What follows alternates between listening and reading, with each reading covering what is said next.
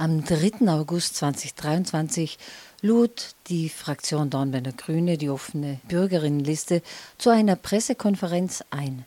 Thema war die Erweiterung des Einkaufszentrums Messepark in Dornbirn.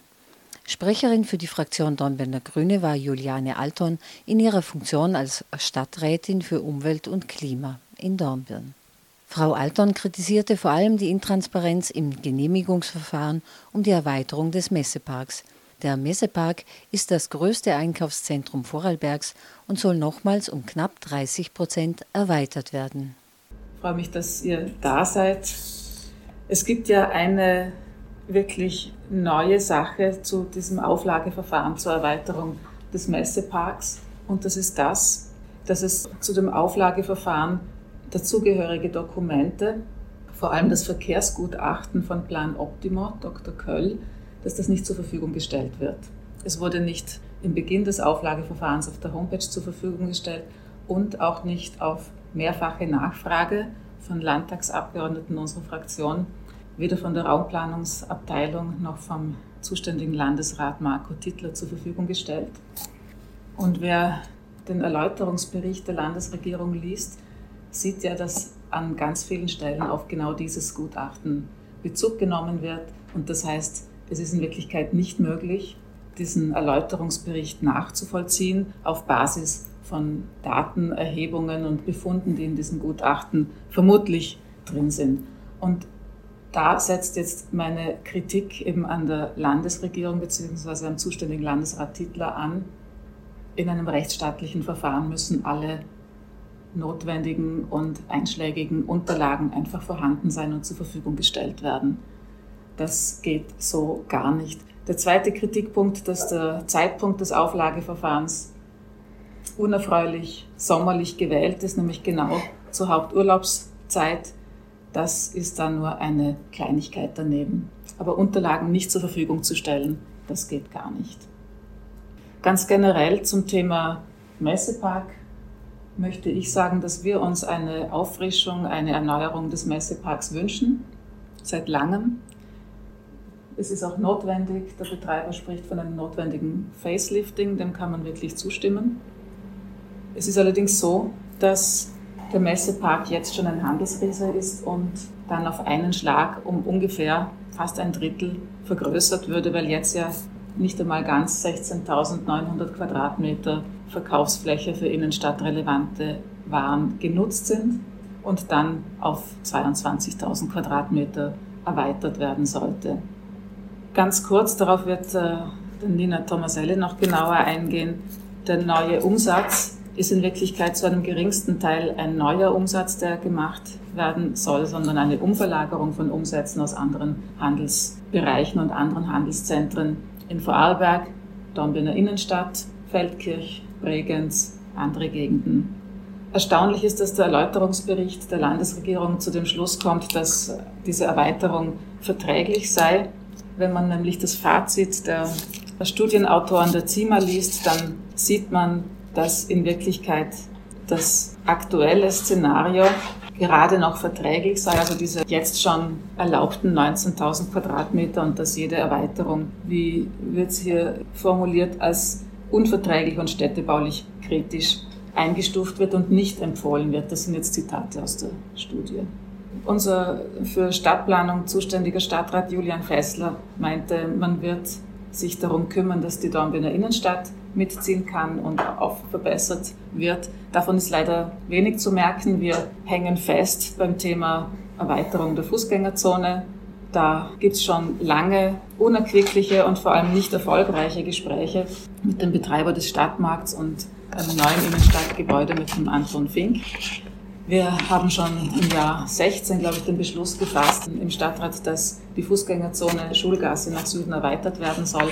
Und wenn da nichts weitergeht, können wir auch nicht mitziehen mit den Attraktivierungen, die jetzt zum Beispiel Feldkirch und Bregenz vornehmen. Abgesehen von anderen Dingen, die bei uns in der Innenstadt leider sich nicht so gut entwickeln. Ein Marktplatz, wenn Sie mit dem Fahrrad drüber fahren, das klingt wie ein Xylophon, weil so viele Plattenlose sind da gibt es jetzt auch keinen Plan, das richtig zu sanieren. Es fehlt Begrünung, Abkühlung in der Innenstadt und auch Verkehrsberuhigung. Unser Antrag Schulstraßen in der letzten Stadtvertretungssitzung im Juli wurde, kann man sagen, so stark verwässert, dass man das auch als Ablehnung bezeichnen könnte. Und solche Dinge wie öffentliche Toiletten, da redet man besser nicht drüber, in welchem Zustand die sind. Also ich merke jetzt wenig davon, dass der zuständige Stadtrat dabei ist, die Innenstadt von Dornbirn wirklich zu verbessern und da eine, wie soll ich sagen, Waffengleichheit herzustellen. Und in dem Zusammenhang ist noch eins wichtig. Die Parkplätze hier beim Messepark werden nicht bewirtschaftet. Das sind Gratis-Parkplätze für die Besucher und Besucherinnen. Und die Parkplätze in der Innenstadt von Dornbirn sind, und das hat gute Gründe, natürlich bewirtschaftet. Ohne eine Parkraumbewirtschaftung herrscht von vornherein keine faire Ausgangsbasis für ein Einkaufszentrum und für die Innenstadt von Dornbirn. Letzter Punkt. Wir haben in Dornbirn letzten Sommer Klimaziele beschlossen in der Stadtvertretung, einstimmig, nämlich die üblichen Ziele Reduktion der Treibhausgasemissionen um 50 Prozent bis 2030 und Klimaneutralität bis 2040. Der Hebel, wo die Gemeinden ansetzen können, ist eigentlich der Verkehr.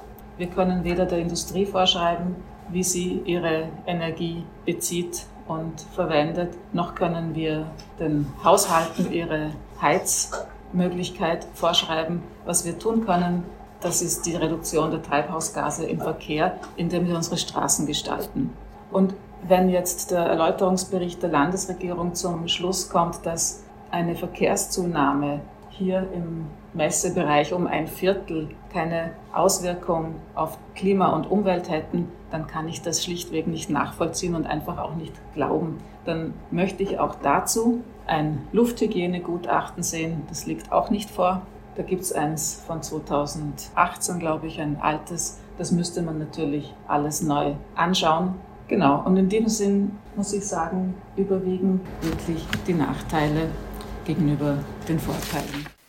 Die grüne Nationalratsabgeordnete Nina Tomaselli war ebenfalls bei der Pressekonferenz anwesend. Ihr Hauptanliegen war das Thema Messeparkerweiterung in einen größeren Kontext zu setzen. Sie beobachtet seit über zehn Jahren die Erweiterungspläne. Was einfach mal festgehalten werden muss. Wir haben in Vorarlberg 540.000 Quadratmeter Handelsfläche es gibt von allem genug. Es gibt keinen Handelsbereich, der nicht gut abgedeckt wäre. Vorarlberg liegt damit auch im europäischen Spitzenfeld. Mit was Vorarlberg ganz, ganz oben ist, ist die Verteilung dieser Handelsflächen. Nur 20 Prozent dieser Handelsflächen sind innerhalb eines Ortskernes oder eines Stadtkernes zu finden. Das heißt, die anderen 80 Prozent irgendwo an der peripheren Lage, wie hier auch beim Messepark. Selbstverständlich würde man den Messepark erweitern, verstärkt man selbstverständlich diese Schieflage. Und unserer Meinung nach ist es die Aufgabe der Politik, vor allem die Interessen der Ortszentren zu schützen und eben auch weiterzuentwickeln. Insbesondere, weil, und das kann man schon auch festhalten, der Handel hat es im Moment gar nicht so einfach. Gerade Anfang der Woche hat das WIFO, das Wirtschaftsforschungsinstitut, einen neuen Konjunkturbericht aufgelegt über den Handel, der besagt, um die Inflation bereinigt, wächst der Handel seit September nicht mehr. Im Gegenteil, es gibt eigentlich ein Minuswachstum. Und wenn man das in dem Lichte sieht, dass quasi gerade der Innenstadthandel, der inhabergeführte Handel, der Handel, bei dem halt so gerne einkauft, weil man gut beraten wird, dann wiederum einer so einer äh, Konkurrenzsituation ausgesetzt wird mit dem Messepark, erwirkt es bei uns Ablehnung. Die Kollegin Juliane Altern hat es schon ausgeführt, man darf nicht vergessen, die Flächenexpansion jetzt vom Messepark ist keine kleine Anpassung, die Expansion ist sehr, sehr massiv. Es wird fast ein Drittel erhöht. Der Messepark hat übrigens auch schon über Jahre einen gültigen Baubescheid gehabt, hat ihn nie konsumiert, diese Erweiterung oder eine Erneuerung jederzeit anstreben können. Im Übrigen auch eine Erweiterung. Der Messepark hat noch Flächen zur Verfügung von einer alten Widmung. 2018, das darf man nicht vergessen, hat die Landesregierung die Einkaufszentrenflächen nochmals um 1500 Quadratmeter erhöht. Der Landesraumplan ist erlassen worden. Der neue Messepark ist nie gekommen. Das war auch die Entscheidung der Messeparkbetreiber.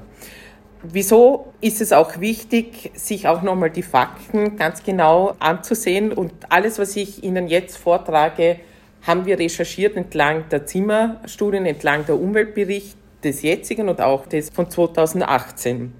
Das erste ist, wenn man mal anschaut, das ist insgesamt hier der ganze Bereich rund um die Messekreuzung, ist der Handelshotspot überhaupt in ganz Vorarlberg. Und der Messepark an sich ist jetzt schon mit der Handelsfläche die sie jetzt schon bespielen, größer wie die Innenstadt in Feldkirch, größer wie die Innenstadt in Bludenz, größer wie der ganze Ortskern in Götzis würde der Messepark erweitern, dann würde auch noch Bregenz überragen. Wenn man das Ganze im Vergleich anschaut mit dem Ortskern, wie viele Handelsflächen im Ortskern im Nachbarort Lustenau zu sehen sind, da sehen Sie in der Grafik sind nur 3000 Quadratmeter.